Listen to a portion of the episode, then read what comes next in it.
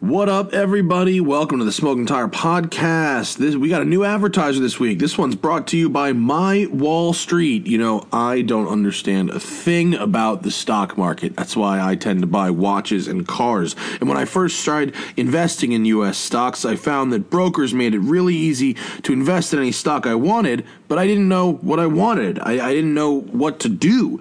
I had no idea if the portfolio I was building or the stocks I was investing in were going to make me any sort of return. That's where my Wall Street comes in.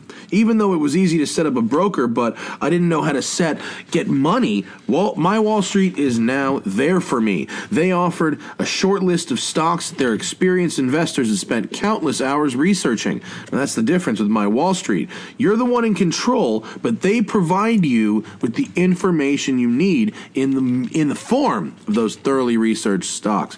They act as an investing companion, not a broker. There is a difference. Brokers get cuts from when your trades. They incentivize you to make these trades.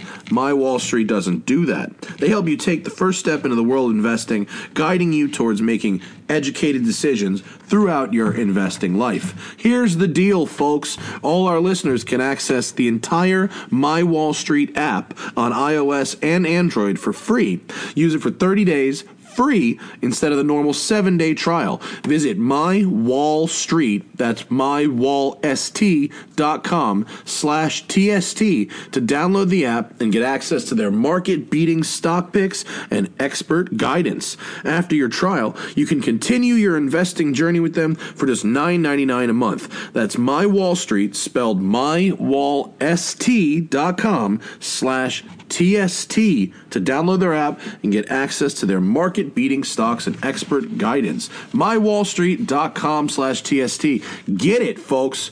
Remember that Nextbase dash cam we were talking about? Oh, they back too. And they took my advice and they upgraded their discount code, not only giving you guys, the listeners, more, but also making it simpler. Nextbase is the world's leading dash cam brand. They are now available in the US. You've seen the crazy Russian dash cam videos. You know the ridiculous, stupid, and dangerous things that can happen on the road, or maybe you just want to share something on social media. Nextbase is more than just a dash cam.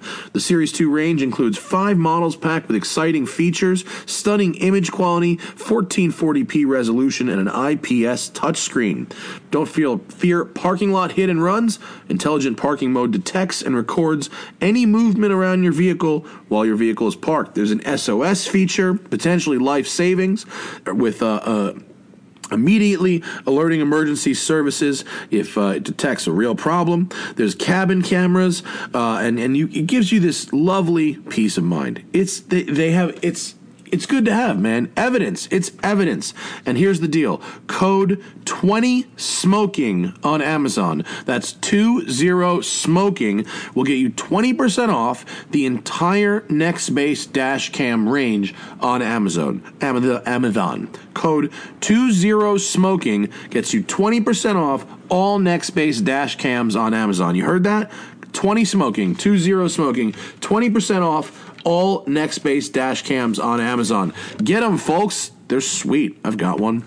Uh, and speaking of that, the Brio Beardscape, also sweet. I also have one. Uh, this is a great buzzer, trimmer, beard trimmer, and I I ended up there after trying all the other trimmers available normally, commercially. The, there's always something. The Brio Beardscape is the one that does it all because it's portable, it's light, it's battery powered, but the battery it's got is a beast. It lasts for a real long time. Same, the motor, also quite beast. It cuts through my Syrian thick fur which might be slightly TMI, but that's neither here nor there.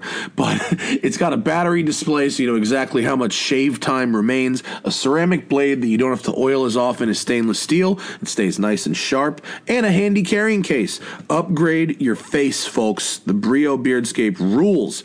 Go to Brio for Life, that's B R I O, the number 4 life.com, Brio4Life.com. Use code SMOKING, S M O K I N G, at checkout at Brio4Life.com. Upgrade your shave, upgrade your face, look good like me. That's what it is. Lastly, of course, Autotempest.com. They've been with us a long time. We love them. When you're shopping for a car, go to Autotempest.com. You know why?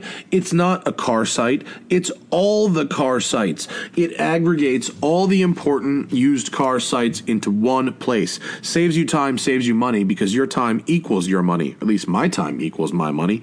Auto Tempest, it looks at all the main car retail platforms like cars.com, cars direct, cars car soup and uh, and eBay Motors, and it connects them with the results from Auto Trader and all of Craigslist nationally. They are time savers because you don't have to type in the same garbage over and over and over again. It searches all the sites at once.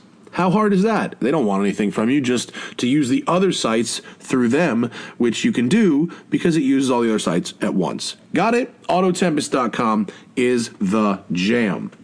All right, on this episode, uh, we're going to take a bit of a left from cars for some of it. Uh, my old pal Tristan Eaton is in the studio. Tristan is an artist, uh, a street artist, a spray can artist.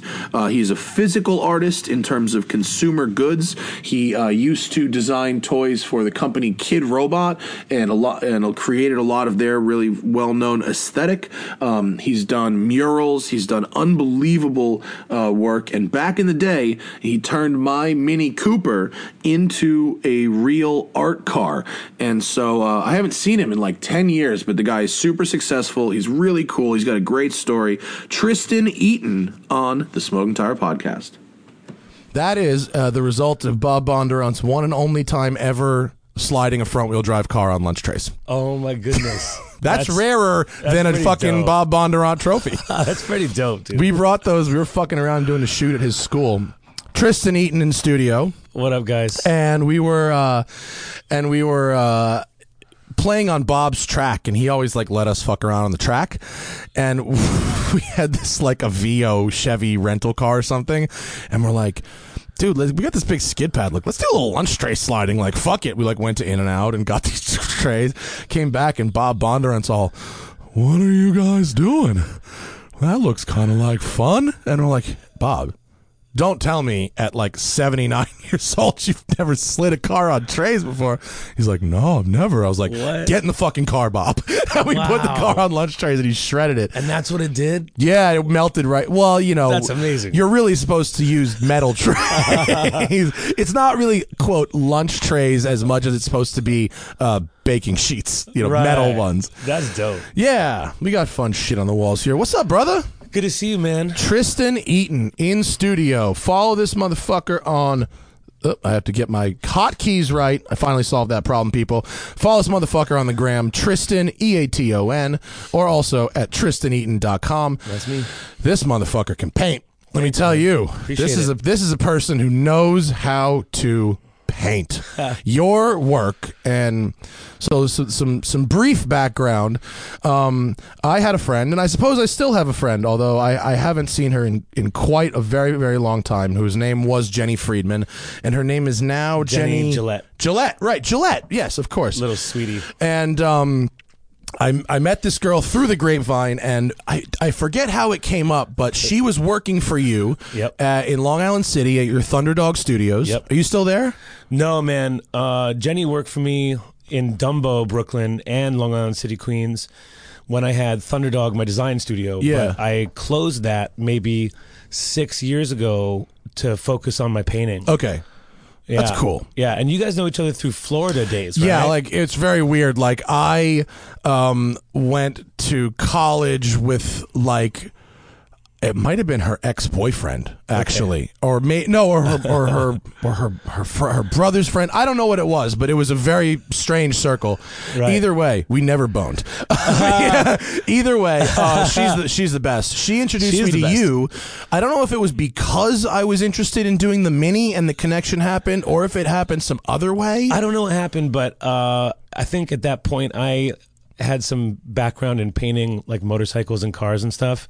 And she might have brought that up to you or something, and that's how we ended up talking about it. But yeah, I always had this sort of uh, affinity for the the BMW art cars. Yes. and so uh, I I was always kind of interested, and I had this mini, and I was like, wouldn't it be fun to like make an art car with like a real artist?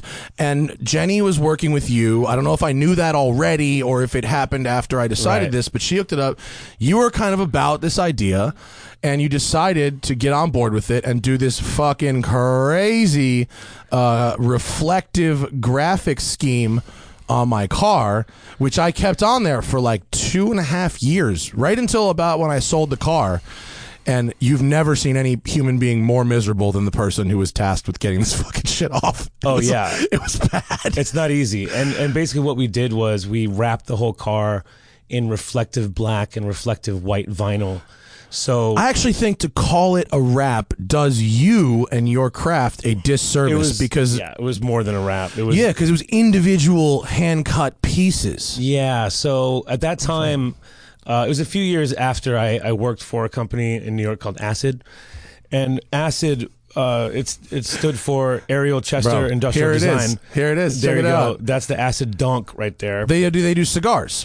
well, now they do, man. All Not right, so- anymore. are they are they didn't before? he they sold the company, but basically, I don't know if your viewers can see this image, but basically, Scott Chester, dreadlock Rastafari, home homeboy right there.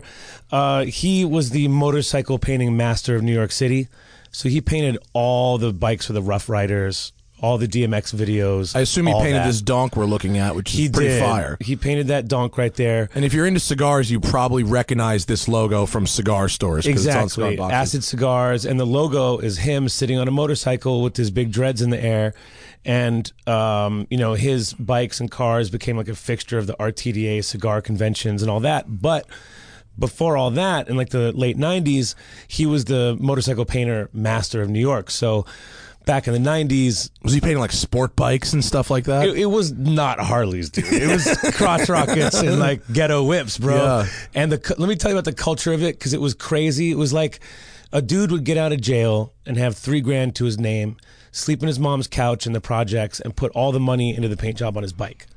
That's that how sounds, it was. I, I can picture that It was happening. hood rich shit. Yeah. So basically, they would come to us, and the beauty about Scott's position in that world at the time is that you would get whatever Scott was going to paint next. You couldn't really tell him what you wanted on your bike. You get I love that. Yeah, I mean, I, dude. I, I like on one hand, I kind of don't. On the, I, I kind of get annoyed with it when a chef does it. it's like Uh-huh. you're gonna eat what I serve you. But if an artist does it, it's like this is what it is, and you Right. can get in line or not. But if you're on that level, man, and it, it's also like okay, if I'm going to give you a fifteen thousand dollar paint job for three grand. You're getting what I want to paint. Yeah. And then they would take it out, crash it, bring it back two weeks later, and pay all over again. what am I getting next week? Yeah, so- wait, could this guy? Um, let me just because this picture of him, there's a detail in this picture which I love about him, and those who aren't, lis- this It's is the Miami this is a- skyline. It's a super dready, super dready guy, smiling, really proud of this this donk he's driving, which I believe is an Impala. I Yeah. think it's a seventy or seventy one Impala 26s. with huge rims. Yeah. But in the background, in the background is a Maserati Yes. bi-turbo convertible that is one of two this motherfucker owned. yeah, exactly. This That's also guy his. street parked and daily drove a pair of Maserati bi-turbos in Brooklyn. Yeah, the other one was like army green. yeah, I remember that very well. But So awesome. but he also painted like the New York Yankees bike and painted the frame like uh, wood grain with the Louis- Louisville Slugger logo on it. He did like the Tommy Hilfiger bike that was in the Macy's windows forever. And uh, I learned how to paint motorcycles from him, and it was very hands on. And as a result of you know, painting bikes with him. Uh, that's how I got into the Source magazine for the first time, which in the '90s in New York was kind of a big deal Yeah, Oh. Biggie Smalls taught me that. yeah, it was dope. So I learned a lot from him, and a lot of the methods that I learned painting um, auto body style, with acrylic urethanes and masking systems and stuff, I employ to this day on my canvas work. So did your did you actually become an artist by painting cars and bikes first? No. Or did you start doing like canvases and then work to cars and bikes, or, I or start- the street, or, or dumpsters and I train mean, cars? I was always painting in the street, kind of in the background. That was never like a career goal, you know. But th- you know, to make a living, I always did cartoons for magazines, rock posters, album covers, whatever I could do, man. You know what I mean? oh, And- the Pearl Jam poster. Yeah, Do you have rock any of coasters. those? I Any have tons of those. Yeah. Can I please have one? Um, I have, Oh, or I'll buy one from you. But wow. that's the Pearl Jam tattoo. I Oh, want one. man, dude. I'm like a the the fan. I didn't know that. Yeah, I'm the Well, fan. we can hook you up with a bunch of those for sure, buddy. Are you yeah, kidding me? rock posters are the shit. Oh, that's dope. But yeah, so I ended up working with Scott because I, I wasn't making money anywhere else. And he, you know, taught me how to paint motorcycles. And then, you know, I was in New York trying to make a living and I was broke. And I ended up living at the motorcycle shop. You know, I was like kind of quasi homeless. So wait, you were the the guy you were talking about before who, had, who was like actually you. You crashed the bike every other week, get painted by Scott. That might have been me. um, but yeah, at the time, I had a '86 Bronco that was Yes.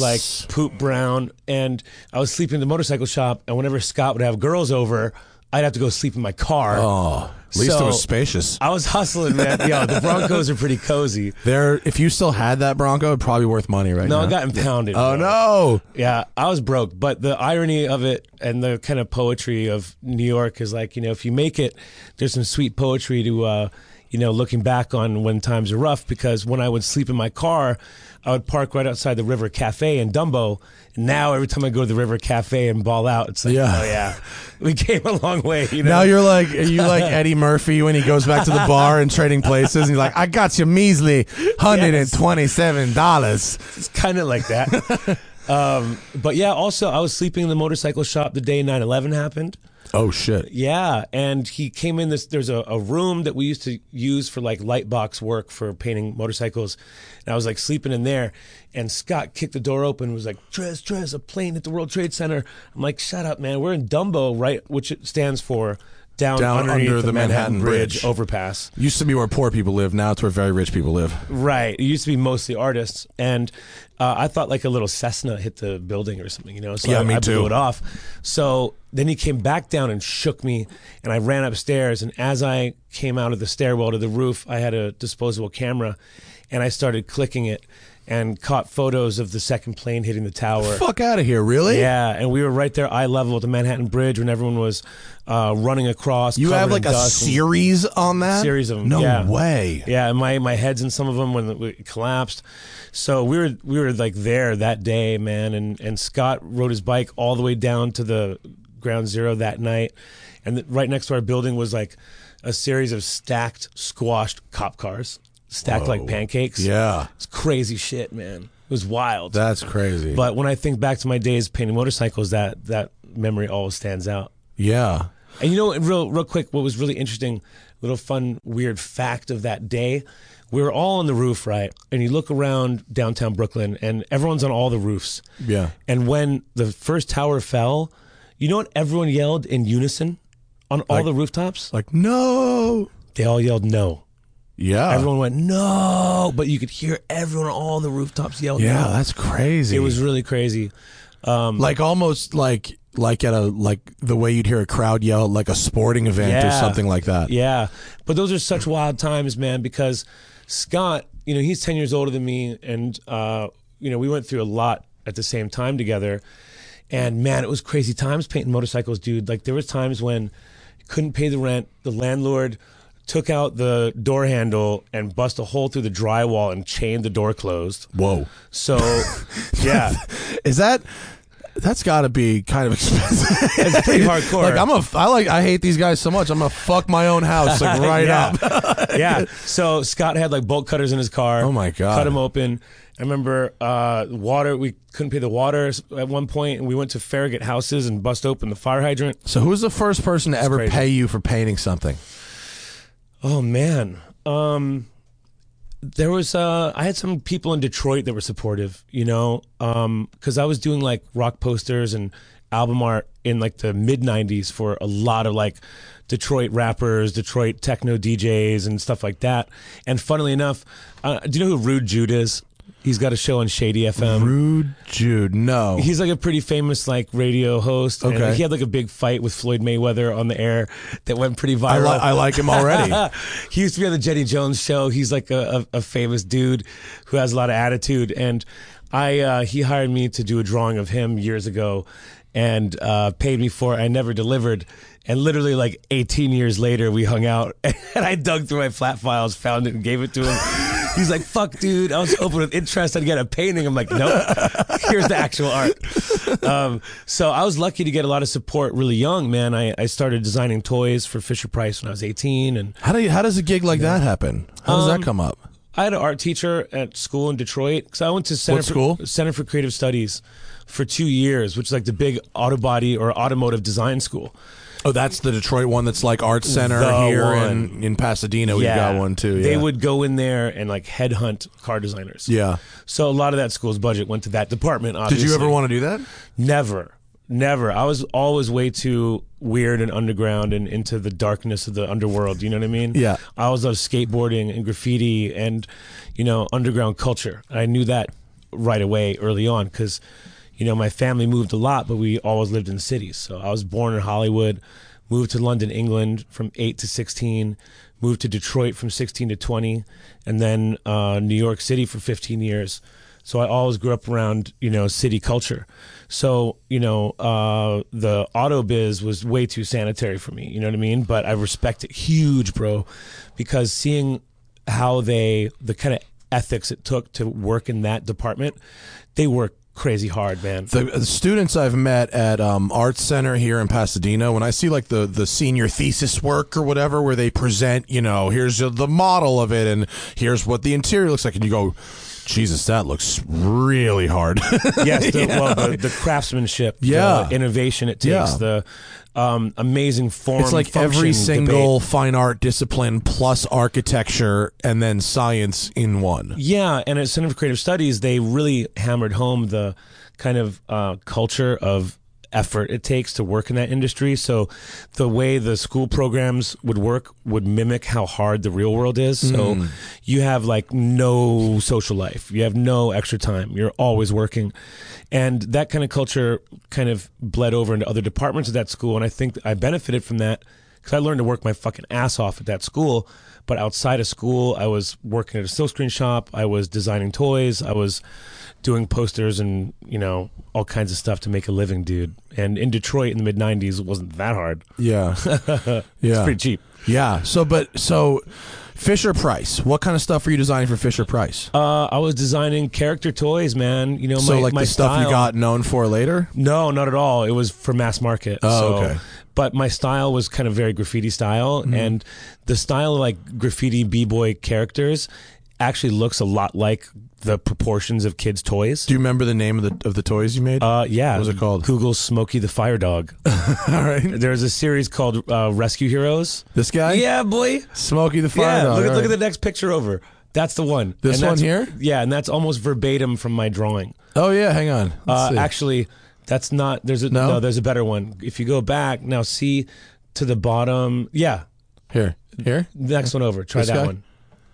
No, No? See, see in the little images. Yeah. the one with the cannon. With the cannon. Yeah, that This one. guy. That's the oh one. yeah, he's got a cannon. Okay, That's there the we one. That's the actual one I designed. Go. Oh, there we go. Um, but I, pretty dude, rad. I was like 19 years old, and when Wow, you, what an awesome gig at 19 to design, design a cool toy. It's like a Dalmatian in a fire outfit, but he's got like what basically A rocket looks like a cannon. nuclear weapon on, on his Yeah. back.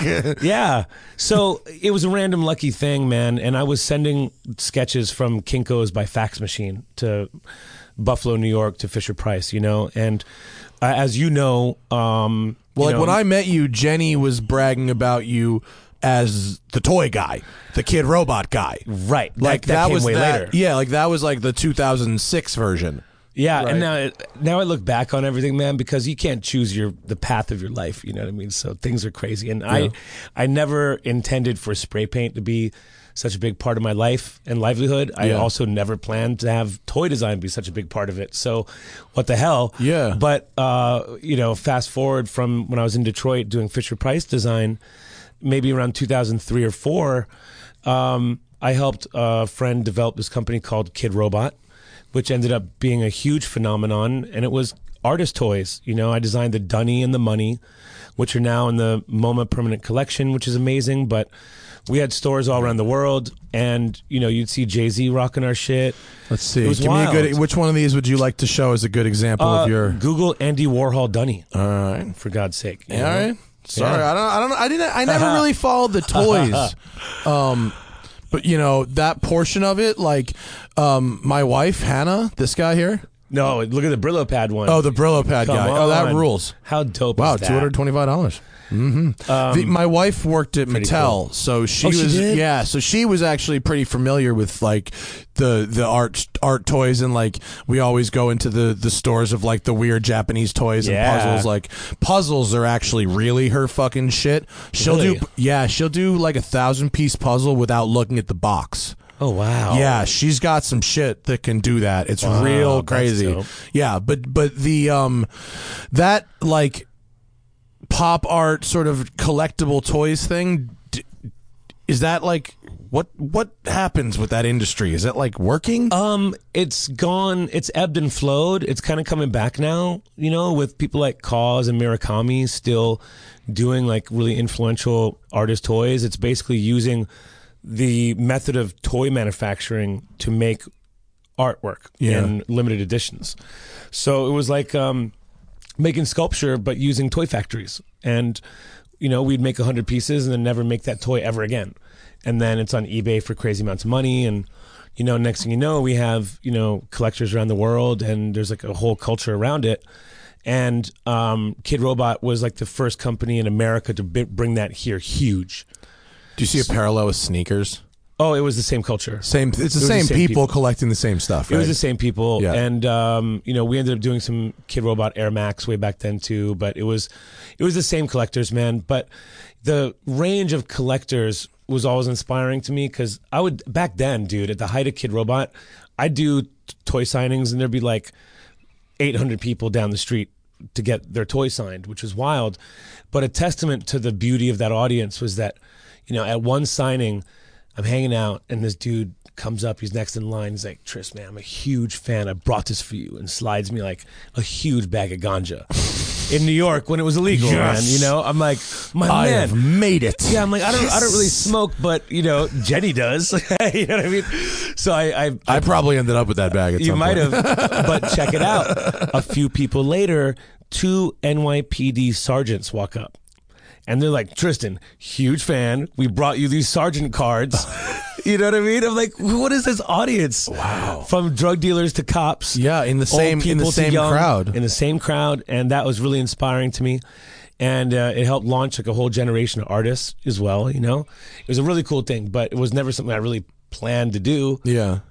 Just happened. But that's kind of cool. I mean, It's amazing. It's, It- it it's gave me- awesome gave to me everything. Yeah, and it, and it you get to uh, it allows you to sort of like be an artist as well as be like dealing with like the commercial kind of business world of it at the same time. that was probably one of the most valuable things Yeah. is that I was able to uh, have art be the main point, but handle the production and management of everything behind it. Well, that's what I see about your paintings now, like because I mainly like follow you through Instagram, and I so I see I see your You mean my paintings or the murals? sorry murals. I didn't realize. I guess yeah, those are different. Yeah. But uh, I was referring to the murals, but like just stuff like this, the New York City one I saw. I Yeah. remember, would you do the dolphin? Was it the Dolphin Stadium? I painted Dolphin Stadium. Yeah. So like, if you can do, you know, a commission for something as commercial as like an NFL team and have it, you know, still be really your vision. So I that's what I find the most interesting about you is that you're able to like, f- pretty much from what I see anyway, like be your artist, but it also seems like there's some dollars in painting the sides of stadiums. For sure, man. and there wasn't always an appetite for large scale mural work like there is now. But, you know, what I've always said is that, you know, graffiti gave birth to a generation of muralists. And now we're being asked to paint giant walls. But guess what? Now we have a tool that can paint bigger, faster than any other generation before us.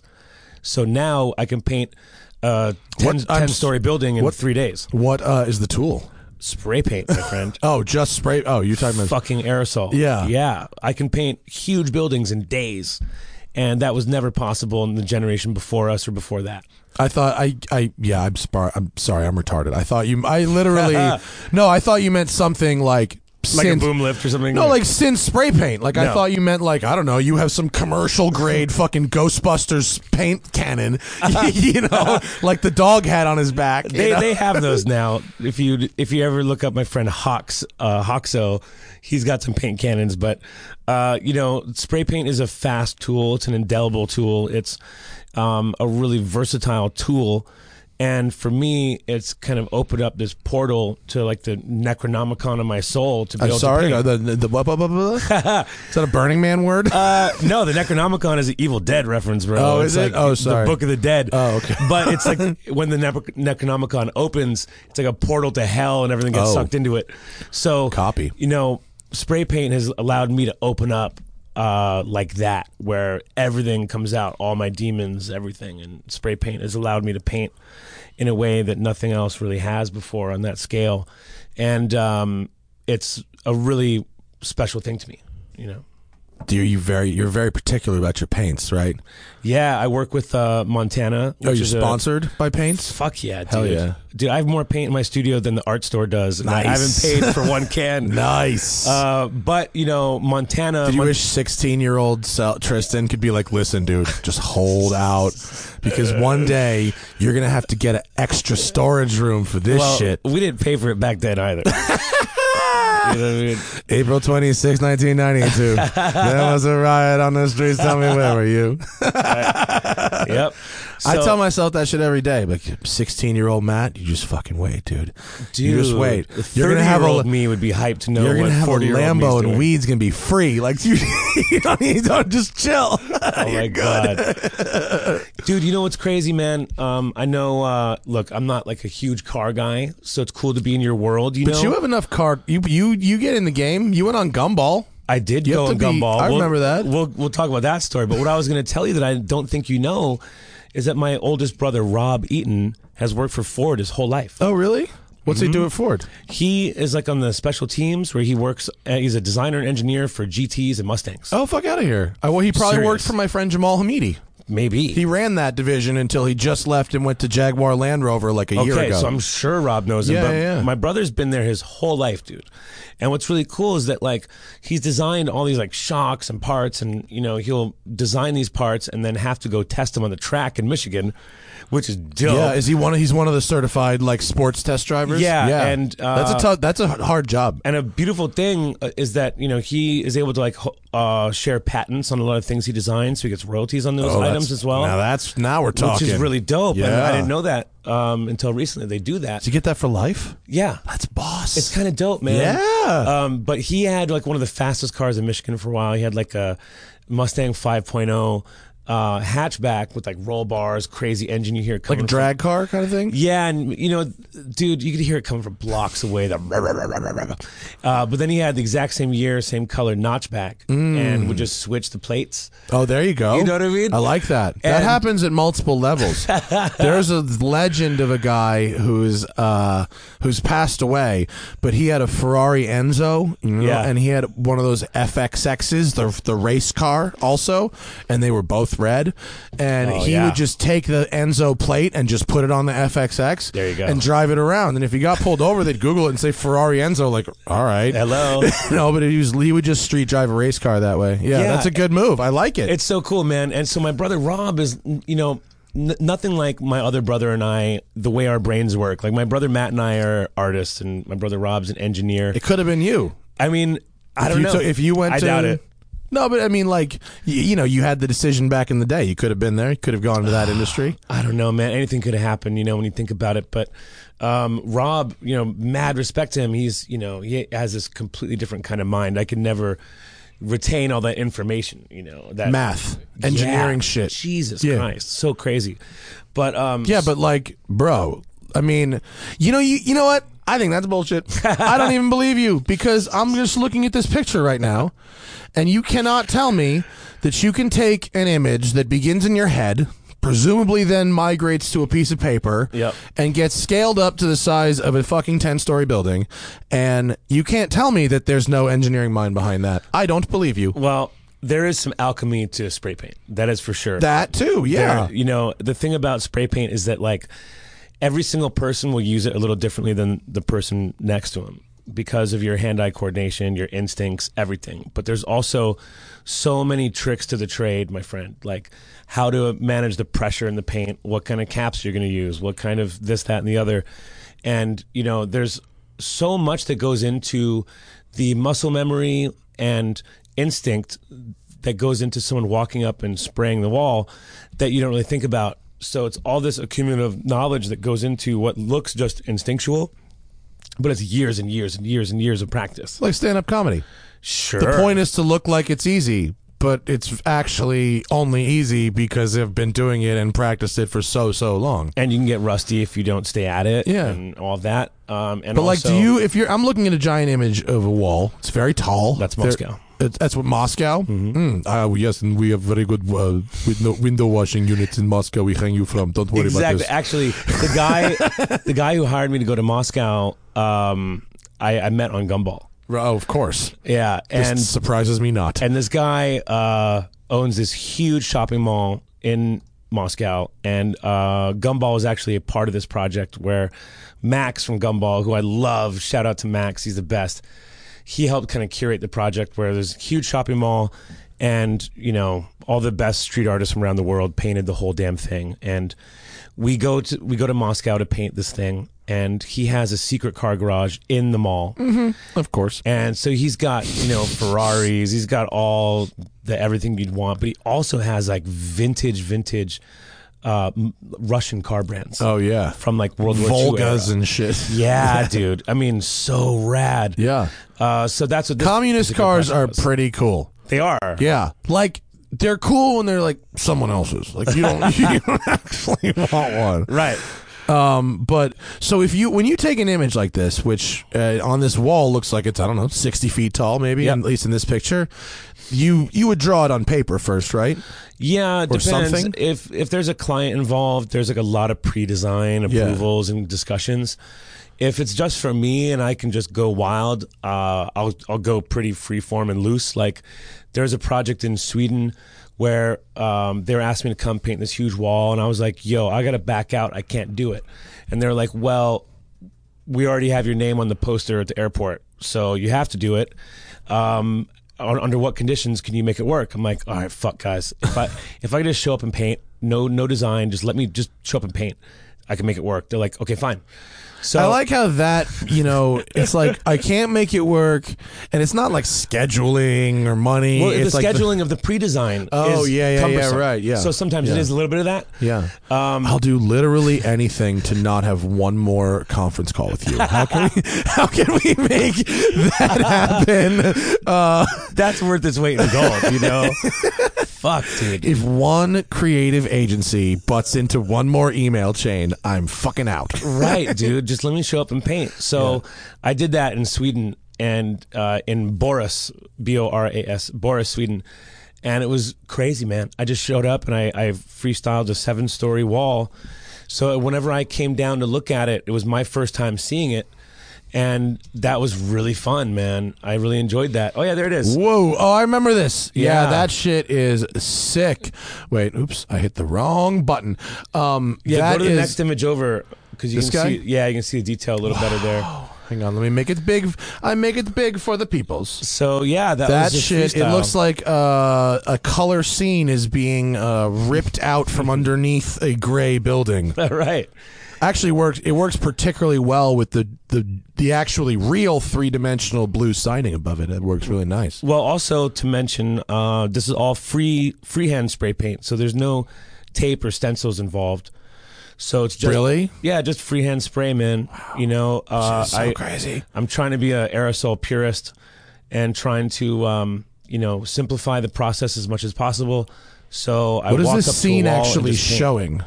What this? Yeah, what is it a scene of? Like, Uh, it's an abstract collage of many elements in my head. Different uh, things are being referenced. Some make sense. Some are just for fun. Some are personal.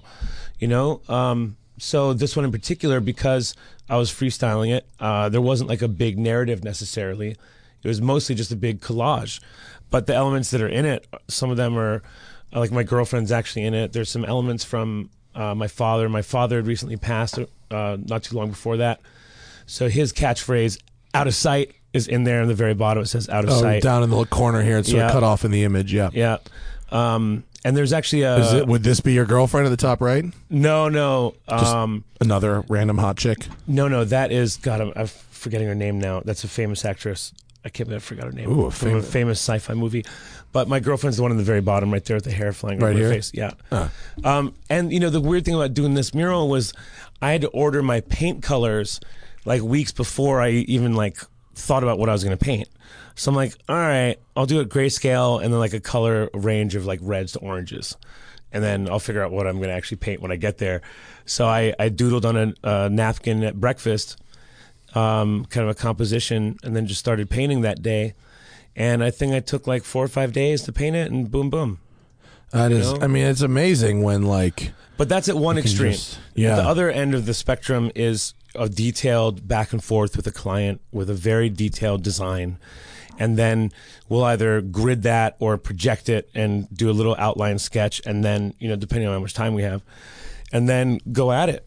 And I have a couple assistants I work with who I love. would like a good example of that be like the dolphins thing or something like that. It's very commercial. Yeah, dolphins. That was we projected that in sections and just kind of sketched the outlines and then filled it and painted it, um, which is fine to do if you have.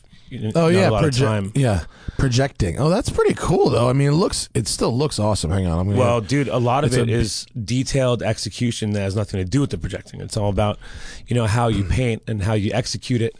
And um, yeah, there's a few guys I work with, like uh, Rage from Miami and Shane Jessup from here in LA.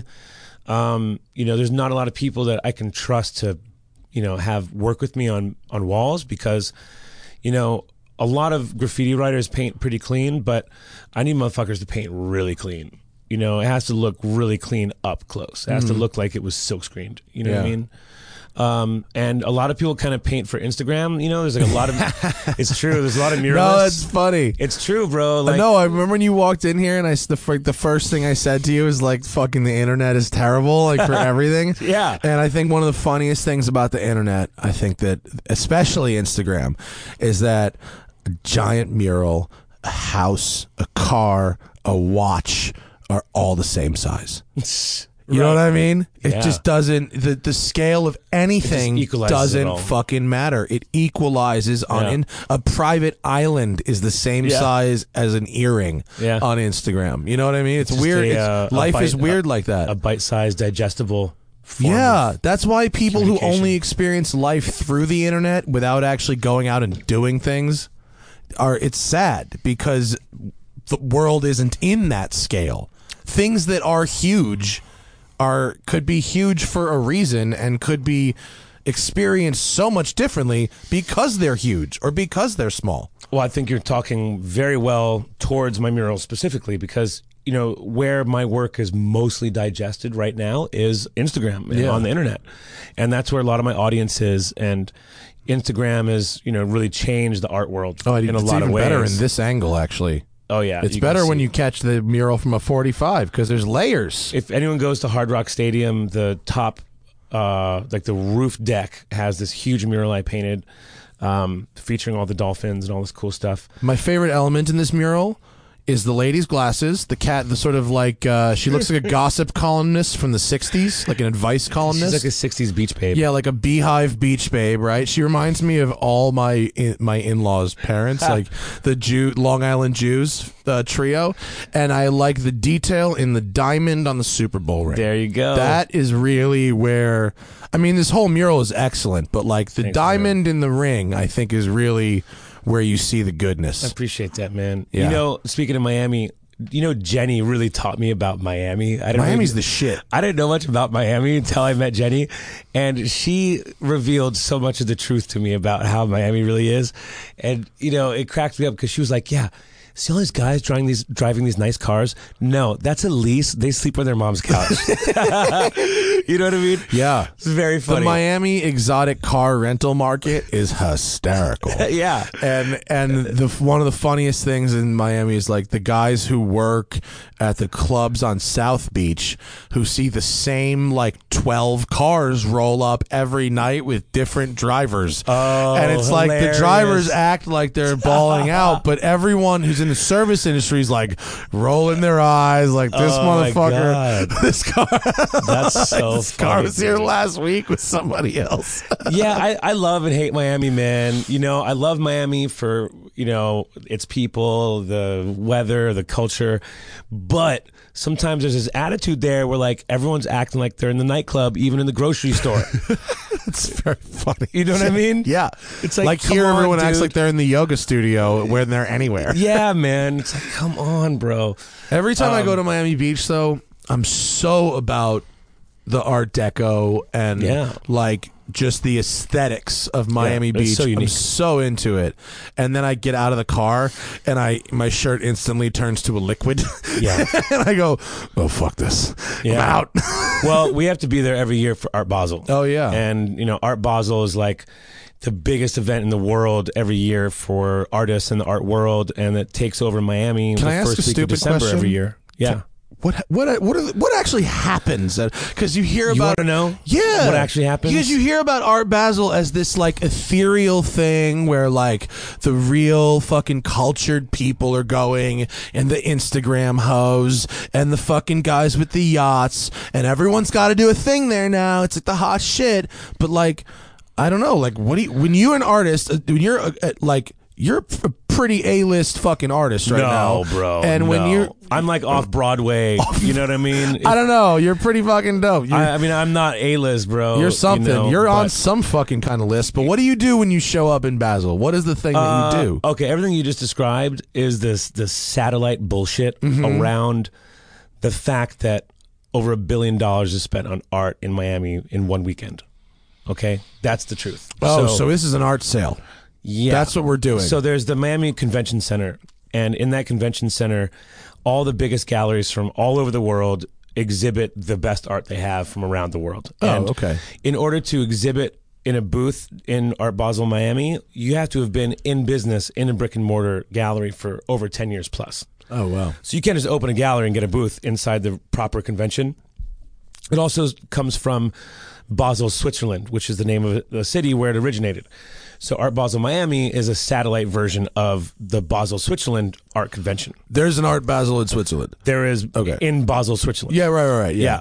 So now there's, There's art- also Basel World, which is the watch convention. Oh. yeah. Which is Basel also in World Basel. is the Geneva Auto Show of watches that's in Basel. So there you go. So Basel is this kind of convention city, but there's also Art Basel Hong Kong now, et cetera, et cetera. But the Miami one became a huge one because it's the United States, and all these other uh, other art fairs started sprouting up to get that like shrapnel business. The Yeah. crumbs. Okay, so if a billion You know, I'll dollars take is being them spent sloppy castaways. there, they want the sloppy seconds. You only need to be in business for two years to open at my pseudo Basel No, convention. you just need you know enough money to rent a booth. entry fee. Yeah. you know so now there's like uh, art miami um, you know all these other art fairs and in switzerland they're not even allowed to be inside the city limits those other art fairs Oh, really? yeah Yeah, I like that. Switzerland knows what's up. yeah, but now Art Basel is this huge, giant clusterfuck where the partying and the VIP culture of it is a bigger deal than you know the actual art being sold. Here, look, 14 best, 14 best my Art Basel Miami satellite fairs. All I Yeah. did was Google, by the way, I literally, I'll show my work. I Googled Art Basel Miami, and this was literally the first article that came Yeah. up is like, here's the first things to do that, the fir- best things to do that aren't fucking Art Basel. Yes, but also what's hilarious at Art Basel that they have no idea how stupid they look. Rappers going through looking at art with sunglasses on. I don't want to be like, Great dude, look. I like like, yo, you're doing it wrong, bro. You know, I don't go to a concert with headphones on. That's so funny. You know, take off the sunglasses, homie. yeah, it's great. It's just ridiculous. You That's know, very funny. You gotta have what you have to do is you have a display set up so when a rapper comes up and looks at your shit with sunglasses on, you just hit the switch and blast the piece with light and you go, That's how it normally looks. That's very funny. But you know, Um, I- wait, I've so been it's, going is it there for a long time. individuals? It's individuals buying, or it's other galleries are buying, or it's, It's individuals, it's buyers for major hotel chains that need to Oh. buy 500 paintings to Yeah. Hmm. outkick all these hotels. So you have these buyers going in and be like, I'll take this, this, this, that, that, that, and this. You know, you have like I kind people of like that. It's nuts. Dude. That's kind of sounds kind of fun. the world art buying industry is humongous and robust. It's yeah, wild. and fucking paintings can be 150 million dollars now, right? What's Yeah. the most expensive? Was it the Basquiat? Was that did that Uh, get that surpassed? was the record. Yeah, Was that the most expensive? Hang Yeah, on. that was pretty nuts, dude. You know what's crazy, man? Living in New York, I got to know all these amazing old school graffiti writers, bro, like Dr. Revolt and Quick and Scene and Hayes and Days and all these old school guys who were painting trains in the 70s, you know? And they all grew up with Basquiat and Keith Haring and all them. And it's amazing just being like one person removed from these like art stars of the 80s and hearing direct stories about what their lives were like. It's really cool, man. it's what's weird is to think about I always think it's very strange to think about people that that either you're close to but they passed away, you know, and you know through that through one other person or like someone who's super super legendary but like not that long ago, like thinking about um I don't know, like Bob Marley having a driver's license. You Right. know what I mean? Like Yeah. stuff like that. Like just, you know, it's weird because Makes like it I very just human. pulled up this list of, list of Wikipedia most expensive paintings. Like Basquiat's like 115 million, Da Vinci's 450 million. But isn't that the fake Da Vinci? oh, is it? That's the f- rumor. That's the fake Da Vinci, possibly fake Da That's the Vinci. rumor, Wow, yeah. 450 million for a fucking possibly fake Da Vinci. Yeah. But either way, there's like 500 years between the difference. Like Right. Da Vinci might as well be Jesus or something. You know what I mean? Whereas Yeah. Basquiat like lived in Manhattan. Yeah, exactly. like he was around the corner, you know. yeah, I've met people that he had sex with. You know what I mean? Um, it's crazy. Are you really? Are you going to go for the Eskimo like brothers thing with Basquiat? That that would really bring your art to the next level, I don't think I'm trying to get with Madonna right now. You know what I mean? right? Oh yeah, that's true. Madonna. I mean, I wouldn't say no, but I don't think it's gonna happen. Madonna's pretty next level as far as like I, I would never put Madonna as like categorize her as people who have had sex with Basquiat. Like I don't I don't really think about that, but like I thought that was her claim to fame. You know, maybe she's a, a singer second. 1981. Yeah, maybe. Yeah, she's also a singer. yeah. um, it turns out. But you know, there's really crazy sorry. things that put it into perspective for me. Like I had a friend who was working at one of the auction houses at like Sotheby's or Christie's or something, and there's like a Basquiat painting that came up for auction that on the back said like "Merry Christmas, Zephyr." And I, I know Zephyr; he's a graffiti writer, and this Mm-hmm. was like a gift that Basquiat gave to him for Christmas one day. Yeah. and years later, it's being auctioned for God knows how much money. Yeah. It's wild stuff. man. Do you? Here's the question though: If Basquiat gave you a gift, and you could display that gift in your home, enjoy it for a period of time, and eventually use that gift to set your family up for fucking life, Mm-hmm. would Basquiat be pissed? Uh, I don't know, man. If Would you be pissed? I mean- if it was you, No, no, I, I personally wouldn't because if you gave someone a canvas and then you passed away and 10 or 15 years after you died someone sold you someone sold your canvas for 20 million dollars there, I would have no problem with that. But I think you I'd be know, okay with it, too. I I know about some similar circumstances that have happened where that hasn't really worked out. Where, like, one of the most famous street artists in the world. All right, starts with a B. I'm not going to say it. Oh, you don't say it? Do we not say it? I'll tell you why. Because this particular guy on his come up gifted art to some graffiti writers who helped him along the way.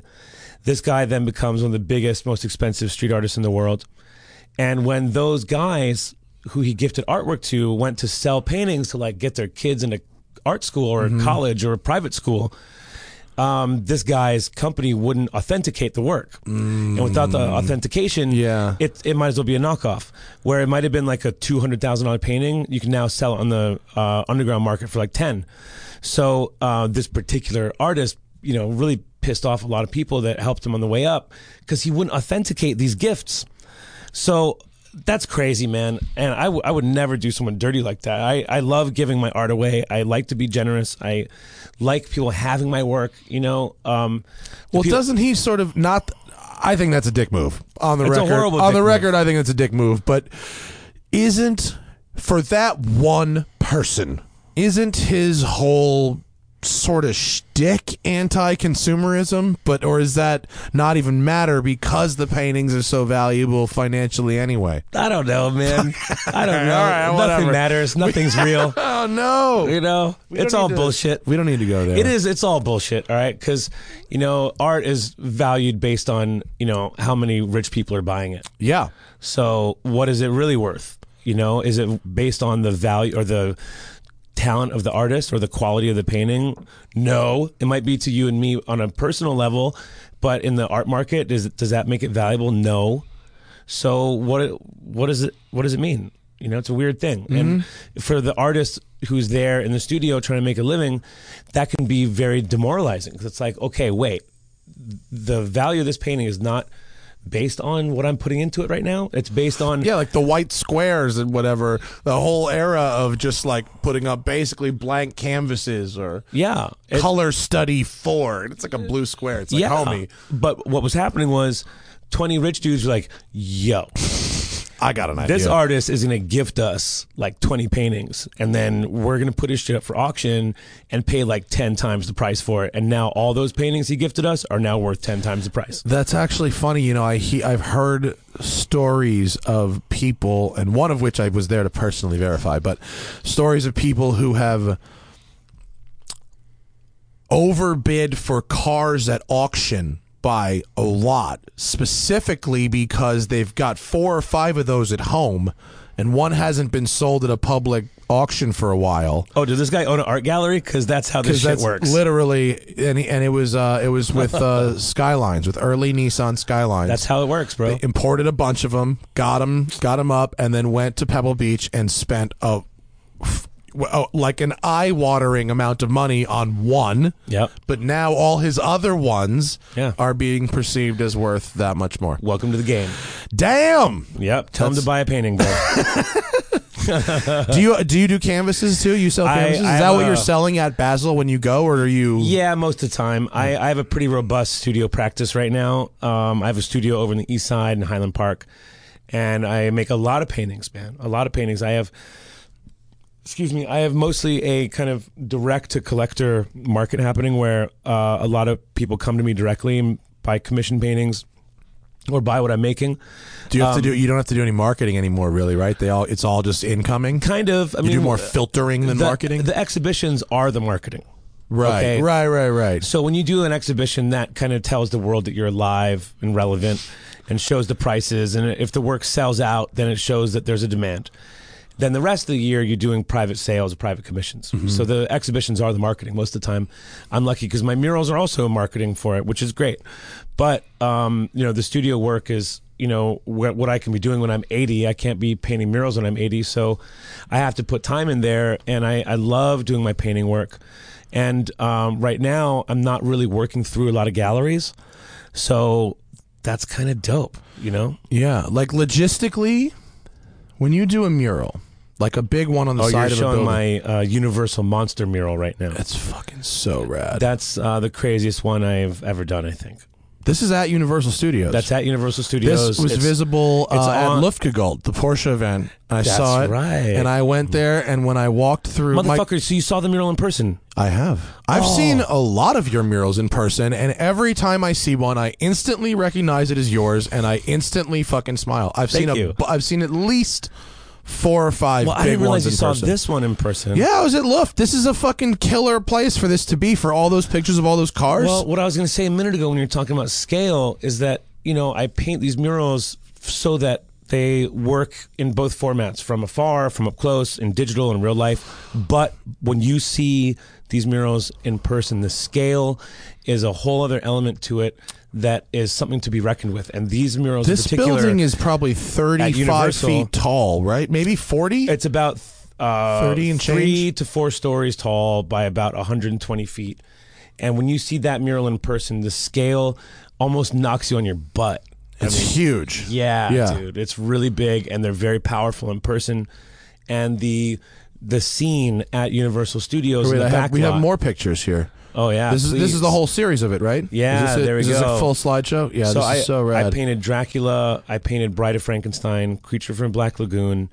Uh, wow, Wow, Oh, did These are you the- paint that? No, that's reference. Okay, I was I was like, oh yeah, that's reference material. Yeah, okay. what they did No, was- for a second I didn't know. I was like, if you did that, like you're entering a whole other level of realism. Yeah. No, you Uh-huh. Well- kind of aggroed the fuck Dracula out, didn't you? That's well, what- an angry this is what Dracula. happened, man. I wasn't able to use Bella Lugosi, so I had to make up my own Dracula. I wasn't able to use Lon Chaney, so I had to make up my own Wolfman. Um, but Bride of Frankenstein. It looks like Creature, you were and able some to fun- use Frankenstein. Yes, of course. That looks like Frankenstein. Yep, that's the real one. Yeah. Uh, Boris Karloff. But what you're looking at right now are uh, my references and inspirations for the designs. And they actually let me go to their secret archive in Glendale. They have a secret unmarked building with all of the Universal film memorabilia. And Sick. bro, I got to go through all the files with a with white gloves and look at all the original movie poster illustrations. I got to like go through all the drawers and I'm walking through these aisles and there's all these Like flat the Indiana files Jones at the end of Raiders of the Lost all that Ark. shit. Yeah. Yes, dude.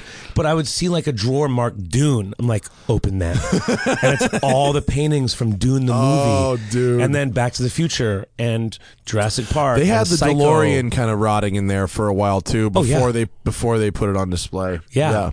So uh, that was a big texture in honor. this Frankenstein is very um looks like a cloud. Thanks, man. Almost. I mean, uh, like I said, these are all freehand spray. I'm in that photo in the bottom for scale. That's me in the very bottom middle, Wait, wait, what? under the N and Frankenstein in the middle.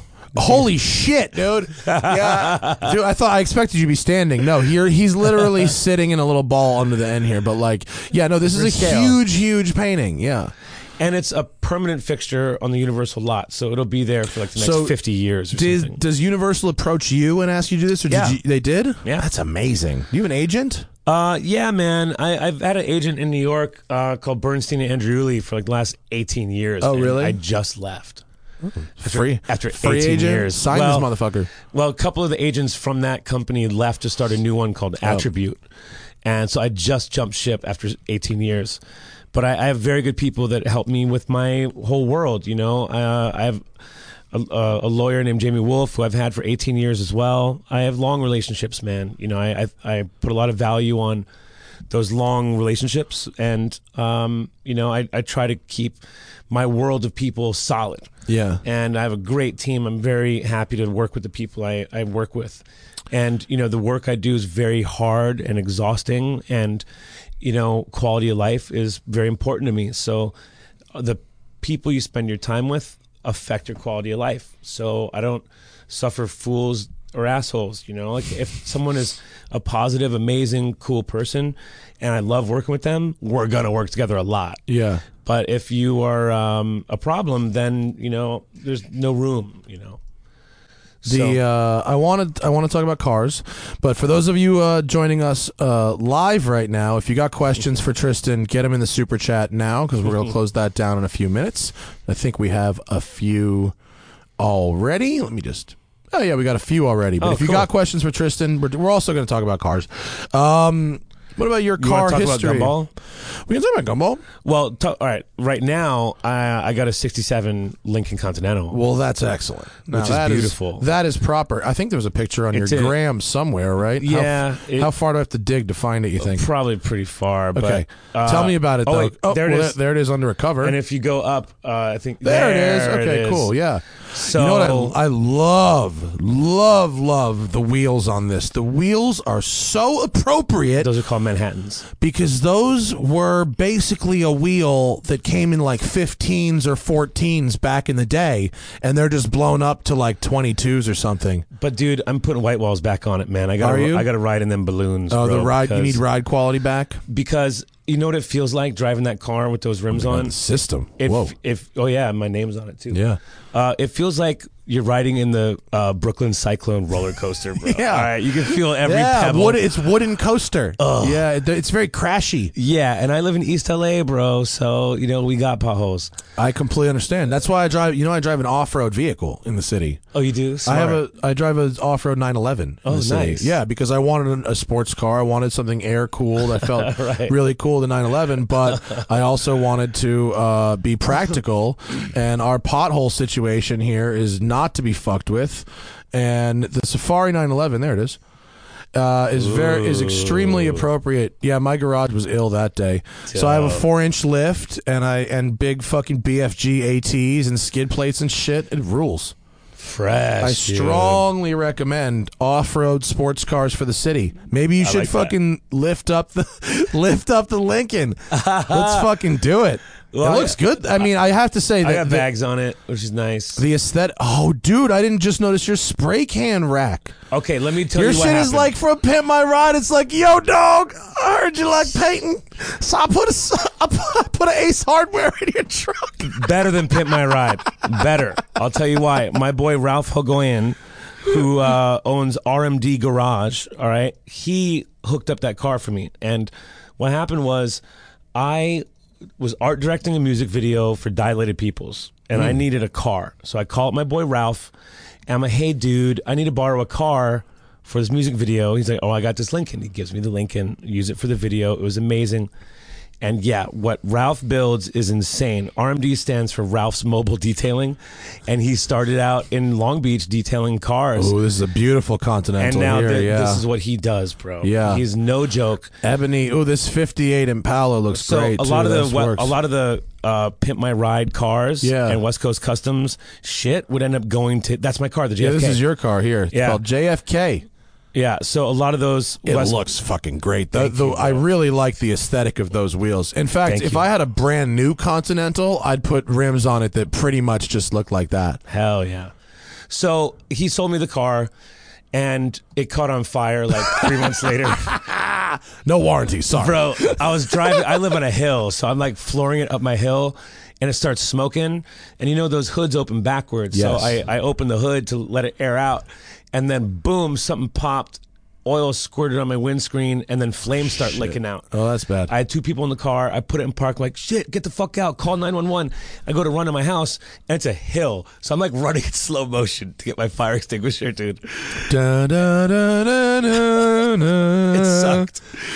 We ended up getting fire extinguishers and putting it out. And I called my boy Ralph. I'm like, yo, motherfucker, you better make some lemonade out this lemon, bro. And he's like, look, don't worry. You're in luck because we just signed a deal to do a TV show about my car garage. We're going to do a whole episode on your car. There you go. So that's what happened. That's why I have spray paint racks in my trunk and all this stuff that's more like a show car. Was it, a pilot? Did the show ever go anywhere? Oh yeah, dude. Oh, it did- R- RMD Garage. It's on Velocity. Oh, really? Oh, okay. And it's syndicated into like all these different languages. You Oh, really? Oh, you can sorry, I don't see- like- you can see me bitching about my car in like Polish, Spanish, French. it's pretty funny, dude. Uh, Velocity is now uh, Discovery? I don't know, bro, but he's uh he gets recognized. Oh, is this your homie? There's Ralph oh my there. god, he looks exactly like the He's kind of great. dude who would have a show like this. no, he's the best, bro. Honestly, Don't Ralph, worry about it, bro. I got you. Do they talk kind of like that? Ralph is a G, bro. He, and he's like the looks greatest great. dad in the world.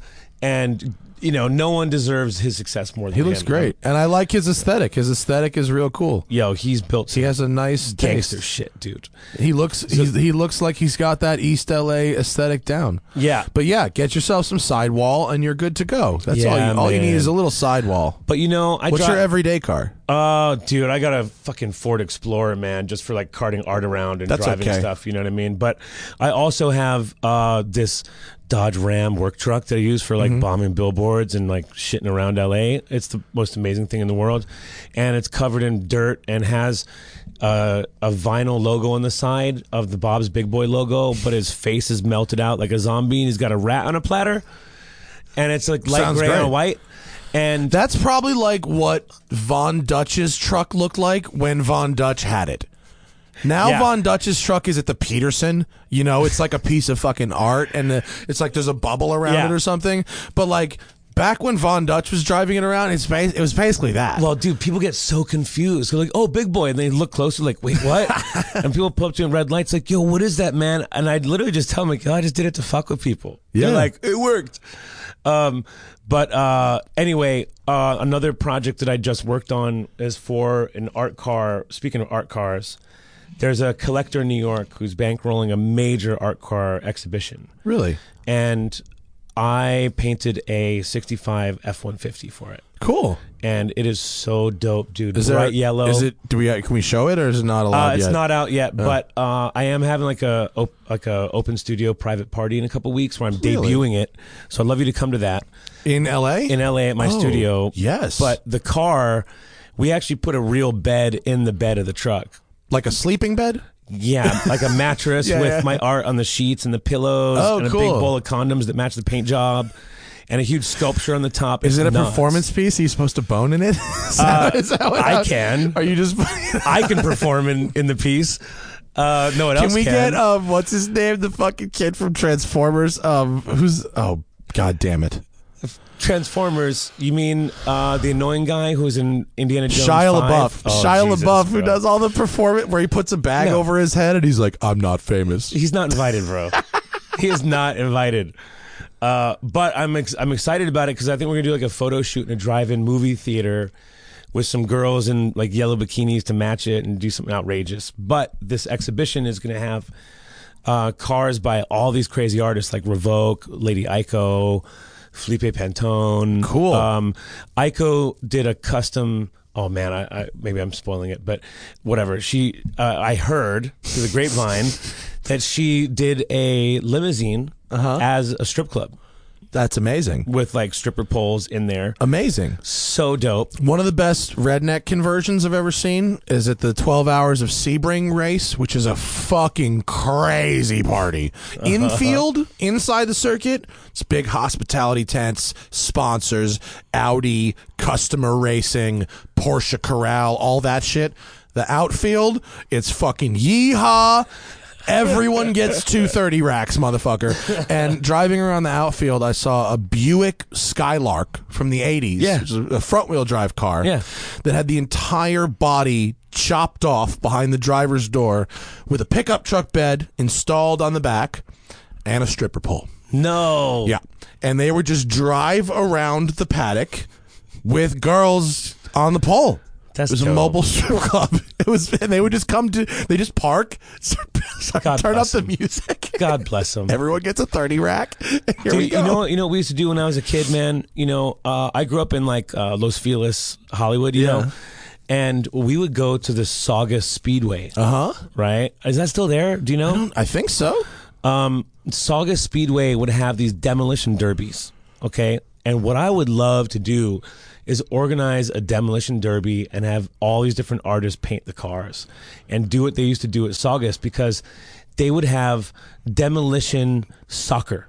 I think it's just a swap meet now. I don't think they actually Yeah, have any probably. racing there. Oh, that's Yeah, we sad. got to go to history to see racing. Oh, see, there we go. Yeah, bro. Look at the old race cars. this is little old midgets back in the day. Yeah. So what they would do, Matt, they would have a ten foot steel ball, and you'd have to ram it with your car to get it in the goals. Yeah, yeah, yeah, car soccer. I remember. Yes, this. Yeah. dude. They do it now, but with inflatable balls. They still do it. What's the point of that? You got to smash your car against a steel ball, man. It is better with a steel ball. Yeah. So anyway, that's one thing I'd love to do when, it, when talking painting But cars. the car with the inflatable ball. y- The cars still crash into each other a lot. It's just Right. not the ball itself that damages the car. There's still a lot of crashing. Okay, as long as there's damage. Uh, but I'd love to have a bunch of artists paint a bunch of cars for a demolition derby, man. That would be the shit. Come on, man. You got friends. Well, in- I think decorating a demo Let's derby go. car is like a that's like a pastime. That's like a thing that that I've done they it take part before on. once, but I wanted like all my friends to paint like ten cars and then just sounds destroy them. Great. That's totally doable. Let's do you that. know? It's, uh, isn't there a scumball three thousand? You know, something There's, like that. the, I mean, kind of, yeah. There's a thing called the gambler, which you know about that. No. In that, you pretty much take it's it's it's an off-road rally, and so Oh. you pretty much take like a shit box and like lift it on big tires, um, and you the rally is off-road, and like there's a lot of fucking people that do it. I love it. People do. Oh some, wow! Is that yeah, in uh, AMC some Concord? that this is a Chevelle that? or a Nova. Oh, okay, uh, but sorry. like no, but like I mean, people do all kinds of of crazy things from Oh, I love the it. very budget to the the sort of professionally built. But yeah, it's about That's it's dope. about mudding. That's cool. So like man. people will build like a five hundred dollar car to do this shit, and then like other people will take like a Safari nine eleven, sort of like mine, Um, so Oh, I love so yeah, we could do that. I made a movie called All Cars Go to Heaven where we just drove across entire states off road in completely stock shit boxes. And we did it. Like it we totally did it. Like I did it in uh, Washington, we did it in an 87 Tercel and then in Utah I drove across Utah in the summer in a off-road in a completely stock 1991 Toyota Previa. which I also slept in. it's my a God. mid-engine rear-wheel drive minivan. Wow, It was bitching. dude. Yeah, Oh, dude, you can take a car almost anywhere if you don't care how it looks at the other side. yeah, dude. One of my favorite cars I ever had was uh, a high school car. It was a, a 70, 1976 Ford Elite. Have you seen those? I haven't even heard of that in a while. I'm It's gonna like get a picture of that. Yeah, go, bro. It- 1977. 1976 Ford Elite, and Yikes, this thing is like 20 feet of hood. bro. All right, wait. look at that shit. It's so like here's it's, It's so, so- much hood. Wait, so look, it's pimp so much ride. hood that that, that it won't the didn't fit hood in the won't photo. fit in the fucking photo. the proportions of it are just It's so weird. extraordinary. I mean, but it's a couch on wheels. oh yeah. And I was living in Detroit at the time. And when I was in, in downtown Detroit, mobbing through them streets, I would get just tips of the hat every block. You know what I mean? Everything about this car is Detroit in the 1970s. That's right, baby. And this guy's suit. yes, dude. Think about both of those But that one's got a sunroof, which is dope. But I is that a sunroof? It, it seems to have a sunroof. I, I love that. Car. think someone might have photoshopped that on there. I don't know if this thing had a sunroof. in I know it 77, looks a little but- weird, but I would have loved some T tops in that bitch. That Oh, would've been dope. yeah. but The uh, that's, T-top that's has one of my gone favorite away. cars, man. I would love to get one, make it all black, white, and silver, and hook it up to match my Lincoln. Uh, I It's think, a weird car, dude. I think we can find that fucking right now. for let's, like a couple G's. Let's look at autotempest.com because they're a sponsor. All right, let's go. and I bet you that right now we can find you. I think it might be too old for Auto Tempest. No. Ford. Ford You think Elite. Uh, Ford has an Elite on this bitch? oh, it does. They Yes. do. Yes. I Let's knew go. Auto Tempest. I knew Uh. Auto. I knew they'd come through with me. Let's see. Oh, I'd be let's so see if hyped. they actually come through with cars. I want a white one with black interior. I, I normally wouldn't do this. We call this the Noah's Arcade, where you involve the sponsor in the editorial, and actually, no, They don't have All shit. you get is a Bronco SEMA built for 150 grand. Oh, dude. yeah, no, that hasn't worked out. I may, love they may some- be I a little love me harder to some find than we Broncos. thought. I love me some Broncos though, man. You're a Bronco guy. I love Broncos. It's the most LA vehicle ever. Well, I had it in New York, dude, and in the wintertime when there'd be like three feet of snow, you just mob over the sidewalks. Like I remember crushing village voice boxes and stuff with that thing. But also check this out. That car, uh, the brakes went out. And I drove it with no brakes and just downshifted and went into reverse or like hit the parking brake whenever I needed to, bro. I actually drove it with no brakes in Brooklyn. Like, Like, not like more than once. for a week. I'm not joking, man. I but okay, but I think that says a lot about you more so than the car. I don't think that means it's a good car. I think all you told me about the car was that it broke. I think I was And then you saying more told about me. It's not you about told the me car. that you made it work. That's not a virtue of the car. The I know, car man. sucks. I know, but I I was broke back then and had I didn't have money to fix it. Well, now you got money. Now what you do is you buy an Icon Bronco. You know you get you know Icon, right? Tell me. John Ward. Oh, Icon Broncos. So, uh Icon is run by a company named Jonathan Ward. Jonathan Ward has the most attention to detail of any human being alive. oh, that's dope. and he builds and restores these Broncos that that's are as well as uh, Toyota FJs. Uh, he does FJs and Broncos and some other stuff. So it's a full chassis build. Art Morrison does their chassis. Art Morrison's the best. With a Ford Coyote motor, that's a brand new Mustang engine. Ford brand new um, uh, gear manual gearbox. I I don't know if it's the same as a Mustang gearbox or they use a Tremec, but uh, whatever. It's brand fucking new. You can have him make one that looks like a stock one or one that looks sort of mildly beefed up, but he won't make it any more aggressive looking than that. wow. And every component in this vehicle is the most durable, best made, not necessarily the most expensive for expensive's sake, but every component of the vehicle is the highest quality component that John can possibly find. what are these running, bro? I I think they're like in the high twos. Hmm. They're not fucking cheap. They are really expensive. Yeah. But they they are they're made to use. They're not made to stare at. I've driven them like I I'm seriously I've driven them. They don't drive like anything else. Really? Yeah, they drive Crazy. the- normally, an old car, any old car, even the nicest old car, is going to be really like exhausting compared to a new car. Yeah. These aren't. Huh. They're much because they use newer, completely newer powertrains, and because they replace all the plastic with metal, and because they really give a shit about all the tolerances and that everything is really tight and strong. You don't get that that rattly, crashy shitboxness. He Right. like unshitboxing a car and making a car fast is like super fucking easy. Turning a car into a race car is like not hard. You just add certain things and turn things certain ways. But like unshitboxing something is so hard and so expensive. Yeah. There's very few companies that that actually are able to unshitbox something that is as much of a shitbox as a 60s Bronco, 70s Bronco. They like they're I I'll say I'm I'll Although- defend the looks, but they were Exactly. made badly. The aesthetic is so dope. yeah. You know, I love the design of the uh, the boxiness. It's so great. Yeah, and we and now all of our cars, you know, for aerodynamics and efficiency reasons and whatever, and and the involvement in computers, all of our cars are becoming rounder. Um, and They all look the same, dude. Yeah, well, that's because when you allow a computer to give you the most efficient f- f- way forward. All computers will give you the same most efficient way Well, forward. Oh, that's like designed by committee on steroids. Yeah, and sometimes, but but you know, it's they they got to get every mile per gallon. They got you know, it's Yeah. th- those kinds of things are very important now. Unfortunately, in a lot of ways, they're more important than style. And then when for the people who can afford style.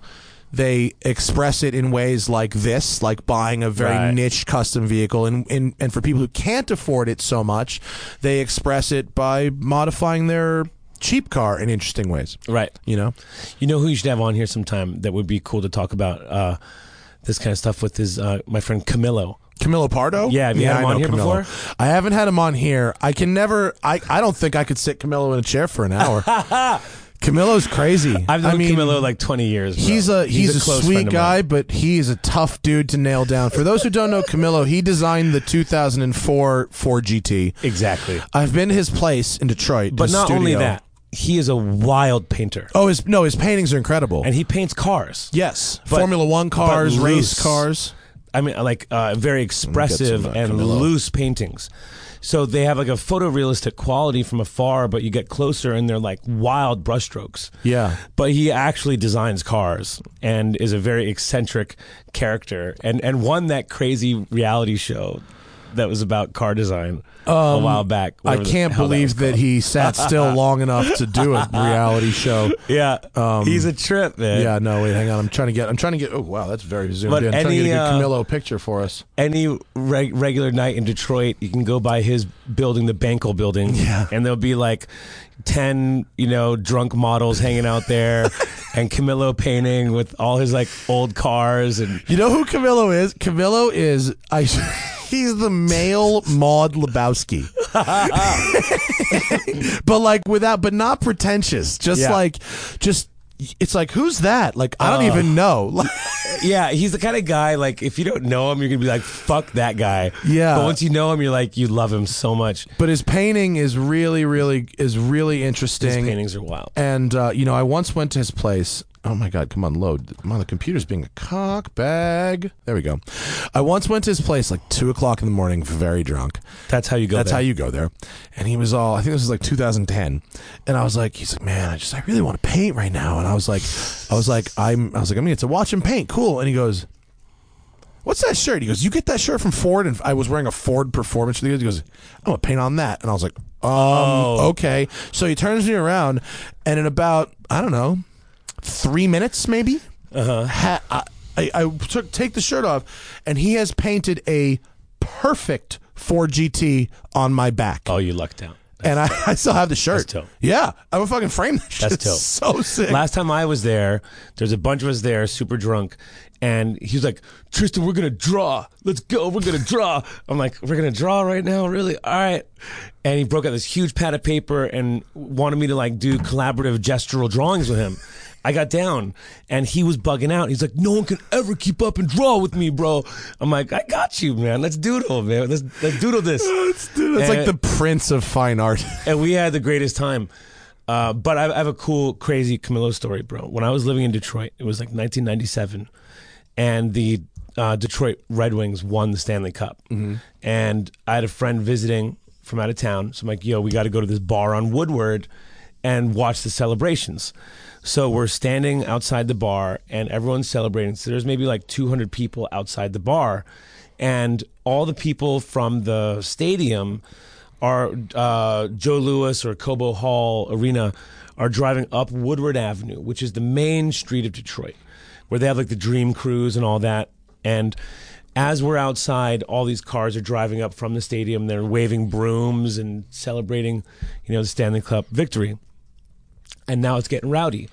And about 15 minutes before riot police showed up to like calm down the group we were in, people were slowing down to like wave at our crowd, and my friends are running out and tagging the cars as they're driving by. Right? like with drivers in them, like Yes. they're in motion. They're going like five miles an hour waving, and my friend uh, Double would run out and like tag Oh the back of the car. And in the height of all this, Camilo pulls up in like a 1960s Fiat, like one of those tiny ones. yeah, like a Fiat 500, like a Cinquecento. one yeah, of that'll those like things. fit in your pocket. yeah, With this like super hot model, and tries to park in front of the bar where we're whiling out. Bad move, man. Everyone mobbed the car and started trying to tip it. yeah. Oh, I thought you were telling me they started painting it. No, dude, they start rocking it, try to tip it him in over it? with him in it. Oh, no. With this model, and I got to see the look of terror in this girl's face, and Camilla going, "Oh shit!" Like popping gears, trying to like squeal out while he's rocking from like one side of the wheels Oh my to the God. other, and he like squealed out, did a Yui, E and zipped out of there, and then Like in a fucking Fiat it was 500. the greatest thing in the world. And then the riot police showed up, and the party was over. Oh no! Great Camilo terrible. story. Any, ev- almost any person I know who goes to Detroit, their trip ends at a Camillo story. It's fucking legend. True that. Uh, let's go. We got a couple of questions before we uh, shut her down. Okay, And, cool. Uh, let's see. Oh, uh, Cro- Cross and Shoot wants to congratulate us because we crossed nine hundred thousand subscribers the other day. oh so wow! yay. Congratulations. Yay. That's a thing. That's cool, They don't man. give you another fucking button until you get to a million, though. That's bullshit. Oh, they give you a hundred thousand and then a bummer. million. So we gotta wait. Subscribe, like, and subscribe. uh, Lucas Bell says, "Glad to hear some love for CCS in Detroit. I'm a Yeah. Wayne State guy myself. Cool. Keep making your art. My mom went to Wayne State back Oh, in the really? day. My mom's from Detroit. No She grew up in Livonia. Yeah, I know Livonia. That's where I got Yeah. my first drunk driving. There you go. I mean, it was actually my only drunk driving. My first. Yeah, I was. I took my dad's There's old law- Cadillac. nobody gets arrested in Detroit for anything except you. Ah, I had a, a few there, but I I, I uh, borrowed my dad's Cadillac. We went to the drive-in movie theater there. Uh, the Ford Wyoming Drive-In is one of the biggest drive-in movie theaters left in the United States. They have about nine screens, maybe, and you can tune in the audio to your radio station, which is amazing. And my friend and I took a couple girls there with like a case of beer. I was 17, man, and we got really drunk, and I got arrested in Livonia. And uh, There it is. but yeah, I don't know your mom a was from big 'un. there, man. That's really cool. My my mom teaches at University of Michigan. She's Oh, she's really? still out there. Oh, yeah. nice. Uh, I fucking love Detroit. I have Yeah. the best time every single time I go. It's a I special love the place. people, and I love that that. I mean, I hate that their like economy collapsed, but It's coming back I- right now. Well, hard, yeah, hard. Shit's like dope now. I love that like it got to a point where really the really creative people that could figure out how to scrounge up just a little bit of money Mm-hmm. had a couple years there where if they got in, they could be build something really cool. Absolutely. Yeah, it's a great time in Detroit. Great right now. restaurants and you know Yep. hipster shit. It's, It's- hipster shit's turn there. It's kind of hipster paradise there because everything is like so authentic. You know, the, There's so much like industrial. The grime is real. Yeah, what are the, uh, uh, decay porn, like the uh, ruin porn. Like there's Ruin so much porn. ruin porn that that to bring ruin porn morning Yeah, to a it's like restaurant is the look most at my my authentic. pop up restaurant in this abandoned factory. You're like, "Just get the fuck out of here. Let's. I hope they Is get that, robbed. A, is, that a, is that a rusty nail for a chopstick? uh, we're trying to say that uh, consuming this sushi roll, with the rusty nail is Uh. this about- sashimi comes out on a brick. you know, it's like that. It be like that. they uh, put a little like round speaker on your table and it just goes woo woo woo woo. Oh my god, fucking bad. It's crazy. man. Uh, now we have an actual car question. Zach wants to know I have a Mustang GT 2017 as an only car. It's not as versatile as I would hoped. Thoughts on a 2008 Forerunner for commuting and a 350Z for fun and track? I want to stay at 25K for the two. I'm open to similar suggestions. All right. An 08 4Runner is a really nice car. Our own Timmy has uh, a f- 06 4Runner, and it's basically unkillable and it rules. However, depending on your commute, the fuel economy stinks. It's not good fuel economy, my friend. Also, a 350Z for fun and track. 350Zs aren't that great at the track and they aren't that fun. Um, I, I, I don't think a 350Z is a step up in fun from your Mustang GT that you have now.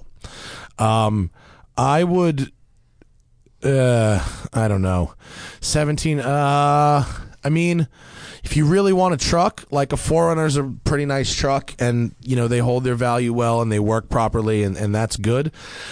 I think like a BRZ or an an 86 is more fun than a 350Z, and you can get that power and speed back. I also think that you're getting pr- awfully close to used Corvettes and stuff at that point, and I would maybe s- consider that.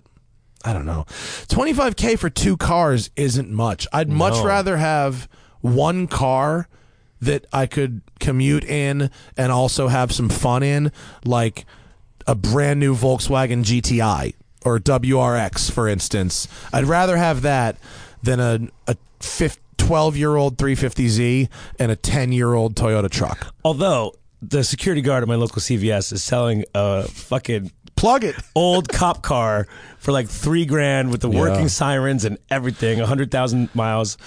That's kind of dope. There's an Oh, bro. argument to be made for a Crown Vic You could as a buy commuter. ten cars for twenty five grand if yeah. you really wanted to. No, yeah, I mean, d- yeah, true. That's true. I'm not, I don't want to be a snob. You can buy cars for not much money. Yeah, I mean, And just run through them one by one. yeah. If you if it, replacements to the 350Z only, I'll say like E E36 BMWs and E E46 BMWs are more fun than Zs. Um, older Mustangs, like like a 2011 or 12 Mustang with the appropriate suspension, is better than a Z. Corvettes are better than Zs. That's where I would even like E30s, even a Civic. Like, dude, like a What's your Civic. ideal year Mustang though? my ideal year? Um, it depends what you can afford. I mean, in general, like in general, What's your favorite? my favorite. I mean, Fox bodies are my shit. Like, I had a sick Fox body that I had built. Oh, my brother wanted me to ask you about The black that. one, the yeah. notch. Yeah. Oh, I dropped my thing. I didn't want to run it over with my chair. Um, yeah, my but brother no. wanted to know if you still had the Fox I notch. sold it. I sold it at the end of last year. Um, Shout out to my brother Matt Eaton, by the way. Matt Eaton. Um, it was a really cool car. I got it on the cover of a couple magazines. It it it was very photogenic and it was very fun to drive when I was romping on it. On the other hand, it had no radio, it had no heat or air conditioning, it had no insulation at all. And earlier we were talking about unshitboxing something. Yeah. My desire to drive a car that doesn't rattle outweighed my desire to drive a Fox body after a while. Got it. I sold it for a lot of money. I got I put it up for auction, no reserve on Bring a Trailer, and I sold it for and I gave half the money to charity. I, I paid the rent on an animal cool. shelter for Aw. a year. Um, Amazing. shout out to Peter Zippy Fund. Peter Zippy Fund, Redondo Beach. Get yourself a kitten. I'm That's going cool. to. Yeah, I like cats. And so uh, I I got rid of it and I bought this Lamborghini Countach, which is a mild step up. oh my god not bad dude my my brother matt Hmm. his approach to like souping up cars is all to do with doomsday prepping Okay, He'd like my 911. His cars are all ready for the zombie apocalypse. man. Yeah. you know what I mean. He's like, no, don't worry. There's a drawer under your seat with like dried foods that you can. Oh, cook. really? Oh He has astronaut foods and axes and. my god, that's awesome. it's wild, bro. He's ready. He's fucking ready at any given time. man. Yeah. See, I don't even. I'm not even gonna. When that shit happens, I'm not even gonna fuck with a car. I have a scooter. I have a Yamaha Zuma 125 scooter. I get I get 75 miles a gallon of gas. You know what I mean? I got two little cargo boxes. Yeah. And I can my way all the way to the other side of fucking LA. that's a pretty cool story. But us, us, us, us muralists got it figured out, man. What I decided is that when the zombie apocalypse comes, what I'm going to do is get me a fucking 60 foot boom lift cherry picker. Oh, yeah. Because those wheels will just run over them zombies, and I'll be like 40 feet up with a machine gun mounted in the cab You have cherry picker experience. until the zombies accidentally hit the red button on the bottom, and then I'm fucked. Do know? you enjoy hanging off of buildings? I love it, man, Yeah. and I actually really enjoy operating uh, that, the that wind- equipment and The window washing things? Well, those are called swing stages that hang off the sides of the buildings, you know? Those are really fucking scary, and you normally have like a body harness going to a lifeline.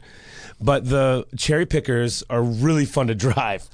And we end up driving those a lot. And, you know. Do you own a cherry picker? No, I don't. I'd love to own Is one. it your dream to own one one day? No, it's my dream to own one of the old like uh, cable company uh, work vans that has the boom lift built in. Oh yeah. yeah, because there's a bunch of billboards. Wait, the I ones that wanna just go paint. straight up? No, they have like the- an elbow arm. Oh, okay, you cool, know, um, But, but, these things, the ones where you're hanging, those are I- swing stages. Those yeah. are really scary and dangerous. I, you know, accidents happen, and you have to like really know your knots, bro. And actually, to paint the most recent mural I did in New York, it's on 27th Street and Fifth Avenue by the Empire State Building. In order to use that lift without some asshole construction worker in there with me, I had to get a. Um, I had to go through a course. And, Oh, yeah. and become a uh, suspended scaffold supervisor. And I do a week long course to do that. But now I know how to tie my bowline hitches, Yeah. my fucking cat's paw hitches, everything, bro. dude. I'm a sailor, so I'm right with you. Oh, you sail. Yeah, dude. Those knowing fucking knots comes in handy all the time, doesn't it? These knots, as my brother would say. How often? how often do you need to break out? Nothing to do with painting, but how often like does you being able All to the know how to time. tie a All bowline the time. really help? It a, does, lo- a doesn't it? lot. And what was really funny is that my assistant Shane and I went through training together, and I really took to the uh, the the knot learning. Like I I caught on really well with them, and I was able to learn and memorize knots quite easily. And uh, that's a weird thing. I think um, you know I was always good at geometry, but bad at algebra, for example. Yeah. I think like the visual problem solving is definitely part of why I'm an artist. You Yeah, know? yeah, yeah, yeah. yeah. But That's you so know, cool. it's a scary part of the job. That I'd be hang- fucking terrified. We hanging got off it. the side we- of buildings. We have a uh, like a scissor jack. Oh, a scissor yeah, lift yeah, over in my building. Yeah. and we go. I, you know, I got up there to like get some video. That shit was wobbly as hell, bro. I ain't fucking. I'm not fucking with that anymore. Well, bro, look, New York City has the highest standards of anywhere in the world. You know, to when it comes to the safety. yeah. But I painted in Moscow, Seoul, Well, that's Mexico that's earlier that fucking Russian one you told me about. That shit looked. The Bro. paint was like yellowing and chipping and shit. Bro, it was shady. I also painted this clock tower in Russia where we were up on a boom lift, but it was raining, and I had to get out of the boom lift and attach myself to a lifeline and walk around the clock tower. Yikes! Like Doc in- Brown. in Fuck the out rain. of here. It was very Back to the Future. it was crazy. Uh, if you are you trying to look it up, Yeah, Moscow clock tower. Uh, this. Google my name and, and Moscow. You'll probably see it. Um, but I actually designed the hands and the face for the clock tower itself that this? too. Uh, no, Or it's the what one is- next to it. This. This one. This one. There, that one. Oh shit! Oh, that's so. That's like around the tower. Yeah. Yo, that's fucking so rad. Wait, let me So- zoom out for that so I can get a full full. Yeah. So the clock face, the numbers and hands aren't on it yet, but I designed those too. Oh, that did that go up here? Yeah, Oh, so okay. right above the face, that platform, we had to like walk around and paint from there. It Yeah. was freaky, dude. And the, and the Moscow safety, yeah, the Moscow safety guys. Are like, worry about it. no, it, it is good. Tristan, just go, just go. Like, all right, motherfucker. you want some vodka? We, yeah, we had a lot of vodka on that trip. did you enjoy Russia? I loved Russia. And uh, to be honest, I was a little spoiled because the guys from Atrium, which is the name of that mall, uh, are s- such ballers out there. Uh, my friend Eric, who I did gumball with, um, his family built like half of Moscow. So Mm-hmm. like, there's a shopping mall under the Kremlin. They built that. So when you hang out with this guy in Moscow, he has like six armed guards. Oh, yeah. And you're like, oh, there's a perimeter around us. And you're like, that's so cool. And then you're like, wait, Nah. are we a target? Yeah, you're like, what, who, who need this for? It's But weird. but then you know you uh, go to the nightclub with them and they part the seas and you know you ride around in you know crazy cars with them. You know I- it's a rare lifestyle to witness and be a part of. You know what I mean? yeah, Um, so that's pretty interesting. So I got to see a part of Moscow that. Uh, a lot of people don't really get to see from that kind of oligarch perspective. yeah. I don't know if that's good or bad, but I'm sure it was fun. Listen, I love Eric. The Yeah. guy is a baller, and he's like, you know, in his young 30s, and he's like, look, my opinion is like, if you have the money, spend it, you know? I'm not gonna judge. And uh, he- when we did Gumball, it was when Gumball went from Stockholm, Sweden to Las Vegas. And Two flights? Is that one flight uh, or two one flight? one flight. Yeah. And we drove from Stockholm, Sweden to Amsterdam, put all the cars on a plane, got in a private jumbo jet and flew to Reno, Nevada. And on that flight, it was my birthday and Pritchard from um, uh, Dirty Sanchez got naked and peed on Dolph Lundgren Well, on the flight. I mean that's worth a hundred grand. I didn't pay to be in Gumball, That's thankfully. that's a Actually, hundred thousand dollar story, my friend. I think I was the only person that got paid to go to Gumball because I was uh, on the guest team. I got paid to do bull run three years in a row. Dope. See, that's why we're who That we was are. great. But uh, so I painted three Dodge Vipers for the rally. That was really fun. If you Google Guess Gumball, you'll probably see them. And then I had one of the guest models as my co-pilot, and she couldn't do GPS for shit. There's a um, oh, there is a scene in in the show Top Gear where James we May. go. Look at that. yeah, but ch- click the one with the model. I'm not putting the one with that with that link on. it. there That's we the go. That one was we my want. co-pilot. Oh, there's a uh, she's not so bad, is she? That's- there's an episode of Top Gear with James May where they have to do like a like a time, speed, distance rally, and they put a model in there with her, and she's just a smoke show, and she just cannot look at a map. Like she's literally like I don't think she's ever seen a map. Come to think of it, it looks a lot like this chick. Honestly, bro, we got pulled over in the first two hours. I got, course a, I you got, did. A, I got a speeding ticket. of course you did. immediately. Of course you did. But what was so dope, Dude, on Bull Run, I we left Manhattan. We left the, the fucking Intrepid in Manhattan. Yeah. down the West Side Highway, Yeah. out the Holland Tunnel, over that bridge, Yep. right. I got pulled over at Newark, Wow, dude. and given three tickets.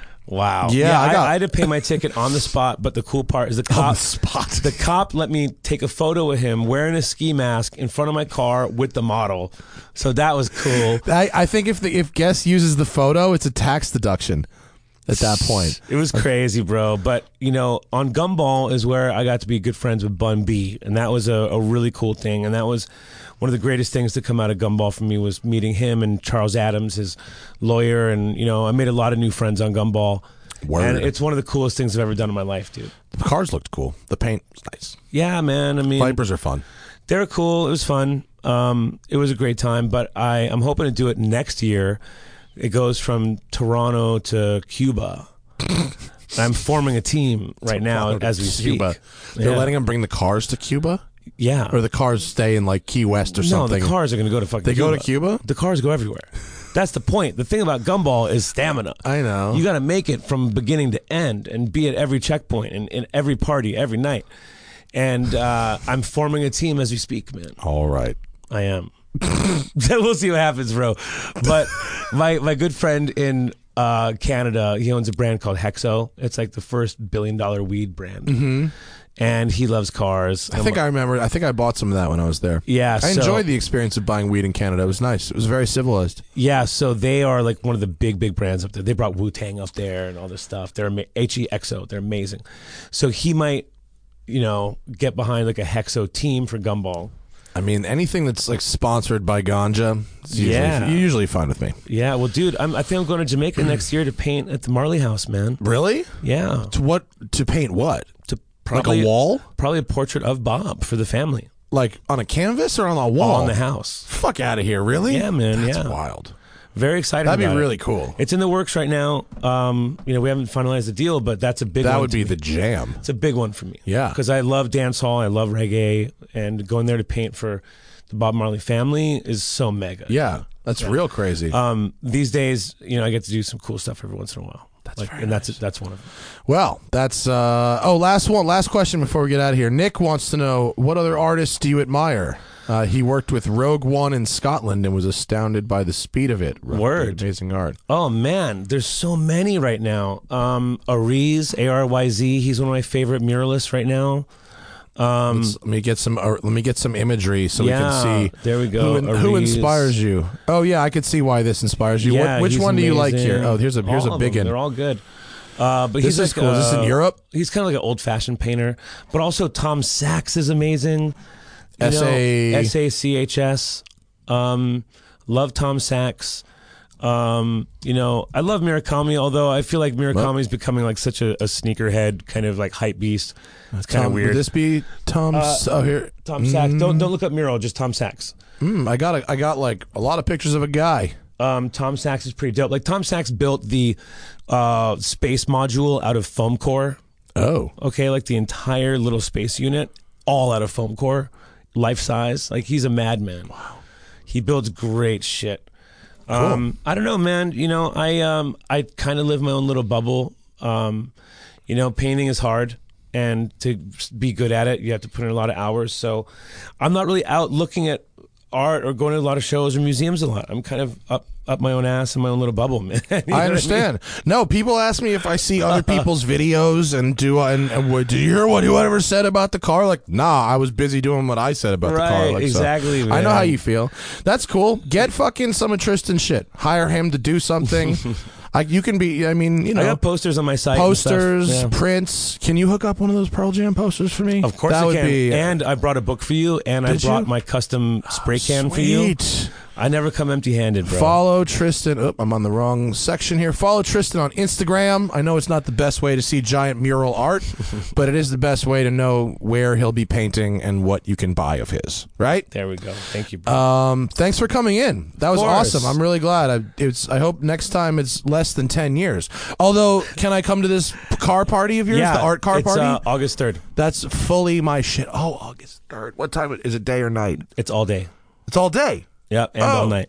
Okay, I'll come during the day. I have a great. concert that night, but I will come during I'm- the day. we're going to be debuting my uh, F F one fifty I painted, mm-hmm. and I'll have my Lincoln on display, and uh, all the other paintings I made. We have so much crazy shit there. I'm really Rad. excited. Can uh, where can is that open to the public? Uh, it might be RSVP. Okay. So I'll probably post it on my Instagram. If people like really want to go, they can RSVP and arrange it in advance. All right, hit up Tristan on Instagram if you want to do that and uh, buy some of his canvases. Make that bitch like Basquiat. Thank you. Appreciate that, Matt. And when you give me one and I go sell it, no, There we go. That's all don't good. fucking come after me, bro. I got kids too. no, thank you, for, thank you guys for joining us on this live program. Um, you know the drill. The Smoking Tire Podcast is powered by Shout Engine. Get your own damn podcast at shoutengine.com. It's easy. All you need is a microphone, a connection to the internet, and ideally something to say. If you need to store your collector car in West Los Angeles, your boy has got you. WestsideCollectorCarStorage.com. You know that drill too.